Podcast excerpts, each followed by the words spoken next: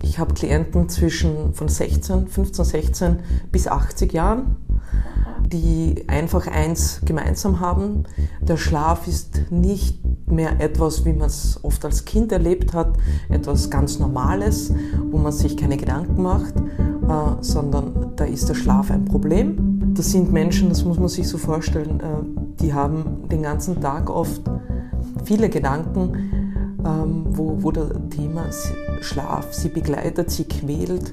Die machen sich schon tagsüber oft die Sorgen, wie wird denn die Nacht heute wieder, kann ich einschlafen, kann ich nicht einschlafen, wenn ich heute wieder nicht schlafen kann, wie wird denn morgen der Tag, morgen habe ich das und das. Und das sind oft ganz, ganz schlimme Gedanken, die einen eben genau das nehmen, nämlich dass der Schlaf etwas ganz Natürliches, ganz Normales ist, etwas, was einem entspannt, etwas Schönes ist und wo man sich aufladen darf, ohne dass man es kämpfen muss. Also die Menschen, die zu mir kommen, haben einen Kampf mit dem Schlafen. Boah Marcel, heute habe ich richtig gut geschlafen. Ich fühle mich richtig fit. Ich leider nicht. Ich würde gern länger und besser schlafen, wenn ich nur könnte. Da bist nicht allein. In Österreich leiden mehr als die Hälfte der Bevölkerung an Schlafproblemen. Ich habe mit der Schlafcoachin Melanie Pesendorfer geredet. Sie kann helfen. Vielleicht hat die ja auch ein paar Tipps für mich. Ich bin Nasser Strobel.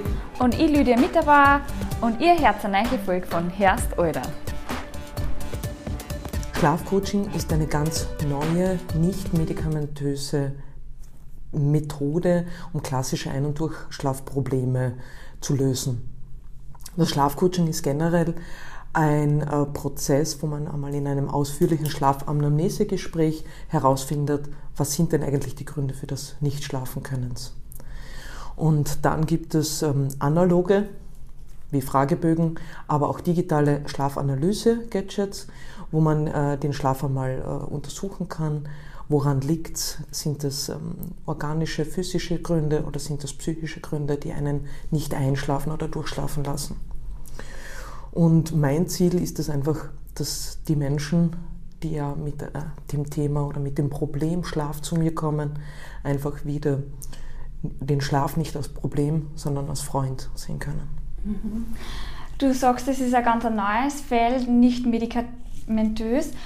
Von was für einer Zeitspanne reden wir denn da? Wie lange gibt es denn das schon? Das Schlafcoaching in der Form, dass ich auch anbiete, habe ich an der Medizinischen Universität Wien gelehrt bekommen.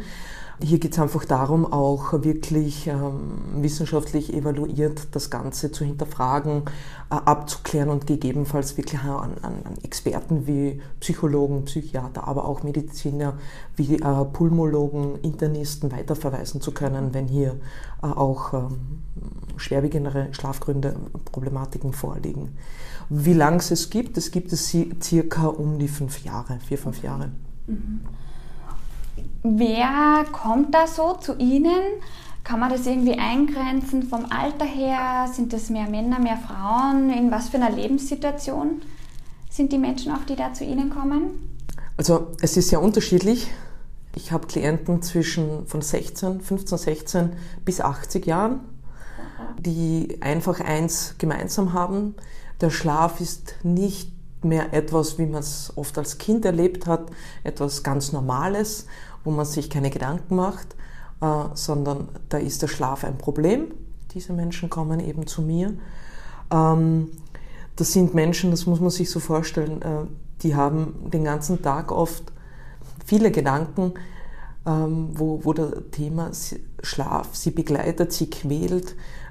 Die machen sich schon tagsüber oft die Sorgen, wie wird denn die Nacht heute wieder, kann ich einschlafen, kann ich nicht einschlafen, wenn ich heute wieder nicht schlafen kann, wie wird denn morgen der Tag, morgen habe ich das und das. Und das sind oft ganz, ganz schlimme Gedanken, die einen eben genau das nehmen, nämlich dass der Schlaf etwas ganz Natürliches, ganz Normales ist, etwas, was einem entspannt, etwas Schönes ist und wo man sich aufladen darf, ohne dass man es kämpfen muss. Also die Menschen, die zu mir kommen, haben einen Kampf mit dem Schlaf, so kann man es auch sagen. Und das ist etwas, was meine Aufgabe ist, ihnen auch wieder zu zeigen, dass das kein Kampf sein muss. Mhm.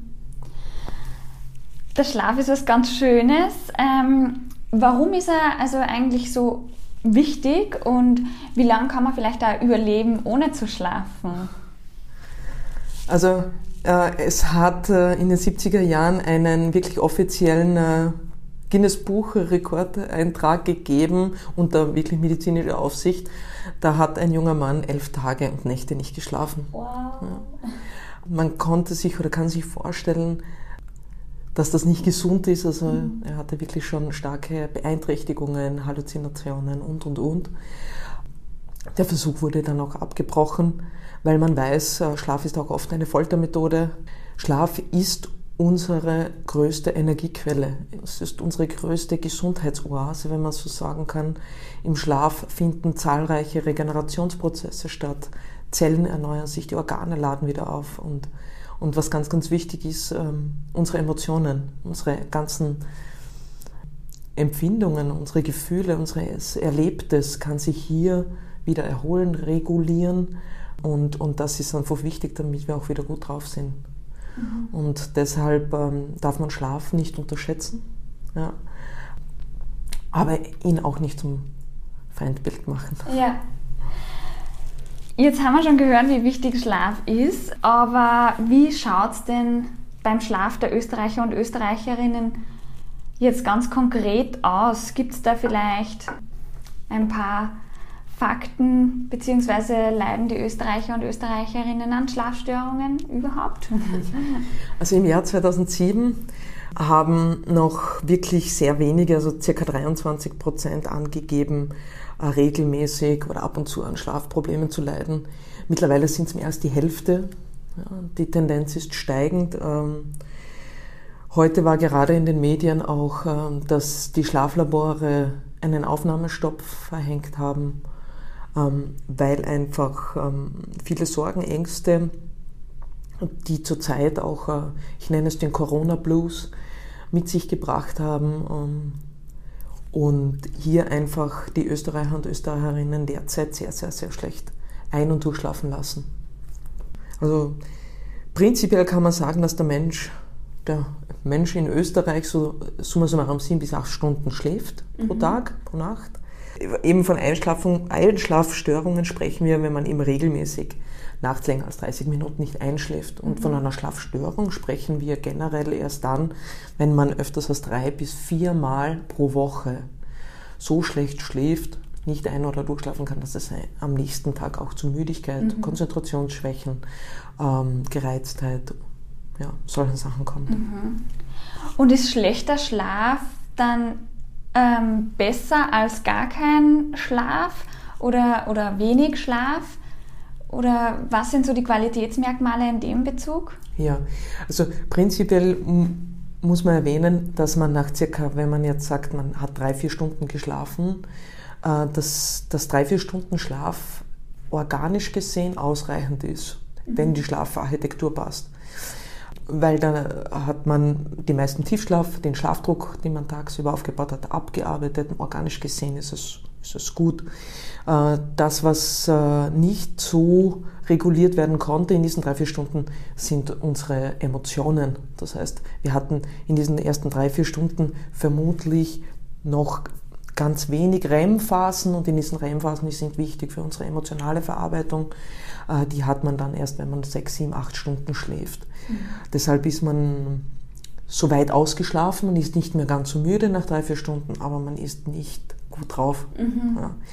Aber eben keine Sorge, der Körper holt sich den Schlaf wieder zurück. Viele Österreicher schlafen am Wochenende dann besser, wenn sie ausschlafen können, holen da auch oft einmal an versäumten, unter Anführungszeichen versäumten Schlaf wieder auf. Ja. Und was sind denn so die Hauptgründe für Schlafstörungen, Probleme? Es gibt unterschiedliche Gründe. Die organischen, wie zum Beispiel das Zähneknirschen in der Nacht, Bruxismus, aber auch die Schlafaussetzer, die Atemaussetzer, Schlafapnoe. Das ist, man hat, hier wird meistens durch die obstruktive Schlafapnoe, das ist eine Muskelschwäche, die sehr viele Männer auch im Alter daran erkranken, wo einfach die Luftröhre zugeht, da ganz automatisch und derjenige merkt das in der Nacht gar nicht. Tagsüber ist man dann meistens ganz müde, schläfrig und das haben auch oft natürlich nicht nur Männer, sondern auch Frauen. Das sind so die meisten organischen Schlafstörungen, auch Restless Leg, unruhige Beine gehören dazu. Die Menschen, die jetzt zurzeit massivst an Schlafproblemen, an diesen klassischen Insomnie nennt sich das im Fachjargon, das ist die klassische Ein- und Durchschlafstörung, das sind dann halt das bekannte Grübeln, das nicht mehr runterkommen, das Gedankenkreisen, das nicht mehr Probleme wälzen in der Nacht. Das sind die häufigsten Gründe, die zurzeit sind. Gepaart natürlich, dass es oft für viele keinen normalen Schlafwachrhythmus mehr gibt, unregelmäßige Bettgehzeiten sind. Das sind so die großen Probleme, die Menschen halt zurzeit haben. Also wenn wir sagen eben von zur Zeit, dann kann man eben auch sagen, dass sie während dem letzten Jahr wahrscheinlich die Situation nochmal eben verschlechtert hat. Wie kann man die Auswirkungen vielleicht genau erkennen, dass sie eben da was verändert hat während der Corona-Krise? Erstens, ich kann es in meinem Institut total bestätigen. Ich habe so circa mit Mitte letzten Jahres einen rasanten Anstieg verzeichnen können an Neuzuläufen, an Kundenanfragen. Und heuer, jetzt ist es noch einmal ganz, ganz dramatisch geworden. Für mich einerseits sind es Gründe natürlich, ich nenne es ja eben den Corona-Blues ein bisschen. Ich hatte mal ein Gespräch mit jemandem, der sehr lange alleine gelebt hat. Der hat gesagt, wenn es außen ganz still wird, wird es innen ganz laut. Und ich glaube, das ist bei vielen Menschen während Corona eingetreten, dass alles rundherum so weggefallen ist. Es sind so fixe auch Strukturen weggefallen. Diese lauten Strukturen wie Kaffee trinken, gehen ins Konzert gehen, ins Restaurant gehen, sich mit Freunden treffen, Party machen. All das Ganze ist halt leiser geworden und in uns ist es lauter geworden. Und dieses Laute sind halt Emotionen, sind Gedanken, die da plötzlich auftreten, die ja gut sind. Ja, derjenige, der mit mir geredet hat, der hat gesagt, ja, das ist so ein Gefühl, am Anfang ist es überwältigend und nicht aushaltbar, aber dann kommt die Stille auch in einem und das kommt vielleicht noch auf uns zu. Ja. Aber die Folgen sind sicherlich zum Teil, wie gesagt, die Unterforderung für viele, die einfach Jobs verloren haben, die Strukturen verloren haben. Und für viele anderen, die mit Homeoffice und Homeschooling die Überforderung gehabt haben, die hier nicht mehr gewusst haben, wie ein Wo aus und auch keine sichtbare oder ergreifbare Entspannung wie ein Urlaub in Sichtweite gehabt haben. Also von dem her waren da viele, viele Gründe, die damit eingespielt haben, warum plötzlich Menschen schlechter schlafen. Okay. Und wenn man jetzt wirklich so längerfristig schlecht schlaft, mit was für Folgen hat man da vielleicht auch tagsüber dann zu kämpfen? Ja, also das Erste ist einmal halt diese Abwärtsspirale, die viele kennen. Ja? Einfach diese Angst zu haben, jetzt habe ich so schlecht geschlafen, jetzt geht es mir echt nicht so gut, ich schaffe meine Aufgaben fast nicht, ich kann mich nicht konzentrieren, ich bin grantig, ich bin vielleicht sogar schon ein bisschen depressiv. Ja? Muss halt aufpassen. Aber einfach nicht gut drauf, ich habe keine Energie mehr, lustlos, müde. Das sind so die ersten Anzeichen, wo ich merke, der Schlaf gibt mir nicht mehr die Kraft, die ich eigentlich bräuchte. Und dann beginnt es eigentlich im Kopf, dass man sich jetzt Sorgen und Ängste um den Schlaf macht. Und Schlaf ist wie Essen, Verhalten. Das heißt, da beginnt dann das Verhalten in uns überzugehen, dass wir jetzt alles versuchen zu tun, damit der Schlaf ja gut ist und uns dann quasi noch mehr Probleme wälzen für das, dass es eigentlich entspannt sein soll. Und aus diesem Kreislauf versuche ich eben mit meinen verschiedensten Methoden, dass der Schlaf einfach wieder etwas ganz Freies, Natürliches sein darf, ohne dass es so ein ganz großes Thema und so ein großes Problem ist. Ja. Wenn man mal in der Abwärtsspirale drinnen ist, merkst du da zum Beispiel, ist da die Hemmung da, dass man dann sagt, hey, ich suche mal wirklich wen, der mir wieder beim Schlafen hilft? Oder ist es eigentlich auch was sehr Natürliches wie, ja, keine Ahnung, ich habe mir den Fuß verstaucht und gehe zum Arzt? Oder wie ist da die Hemmschwelle, sie wirklich wieder auch für einen guten Schlaf einzusetzen? Also ich glaube, da ist jeder anders, lösungsorientiert. Ja. Und manche, die zu mir kommen, kriegen die Empfehlung von jemandem. Mhm. Manche sind natürlich von sich aus gewillt, etwas zu verändern, weil sie einfach sagen, ich will das nimmer mit dem Zustand einfach leben, dass ich mich da so durch den Tag quäle. Mhm. Weil so wie wir schlafen, so leben wir. Und so wie wir leben, so schlafen wir auch. Ja. Mhm. Und da sind halt für viele, und da gibt es ja dann auch Menschen, die dann zu Podcasts greifen, um sich hier Hilfe zu suchen. Was gibt's denn da alles? Ja?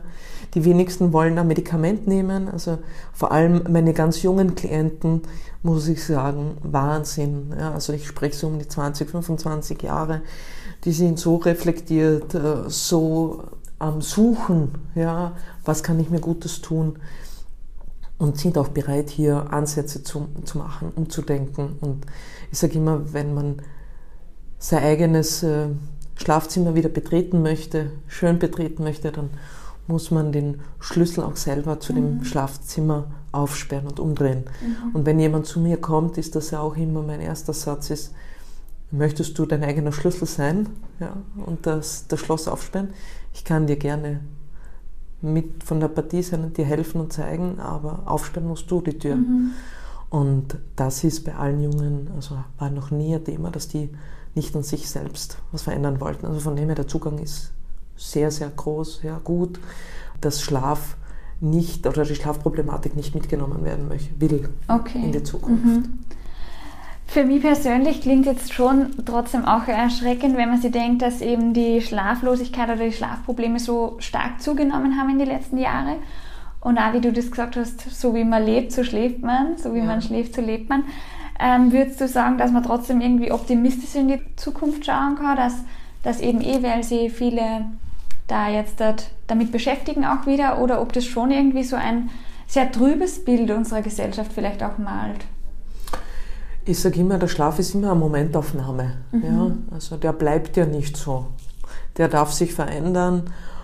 Und ich finde auch, dass der Schlaf der beste Freund von einem ist. Mhm. Und diese Freundschaft gehört gepflegt, die gehört einfach auch wieder auch einmal erkannt. Ja? Und die darf Probleme machen, wie jede Freundschaft. Und ich glaube einfach, dass in unserem Gesundheitssystem bisher viel Wert gelegt auf den Bewusstseinszustand, was es da alles gibt, um gesund zu leben, wie Essen, Ernährung, Achtsamkeit. Aber der Schlaf, wo wir doch ein Drittel unseres Lebens darin verbringen, und uns eigentlich die größte Energie gibt, die wir zum Leben brauchen, zum Wachsein. Auf die haben wir alle noch nicht genau hingeschaut. Da schauen wir erst dann hin, wenn sie uns Probleme bereitet, wenn sie nimmer einfach ins Bett legen, Kopf auf den Polster und einschlafen. Ja, wenn das nimmer gelingt, dann, da war doch was. Mhm. Und prinzipiell ist es schon auch so gewesen die letzten Jahre, dass einfach aufgrund der stressigen Zeit, auf des stressigen Alltags, der Schlaf auch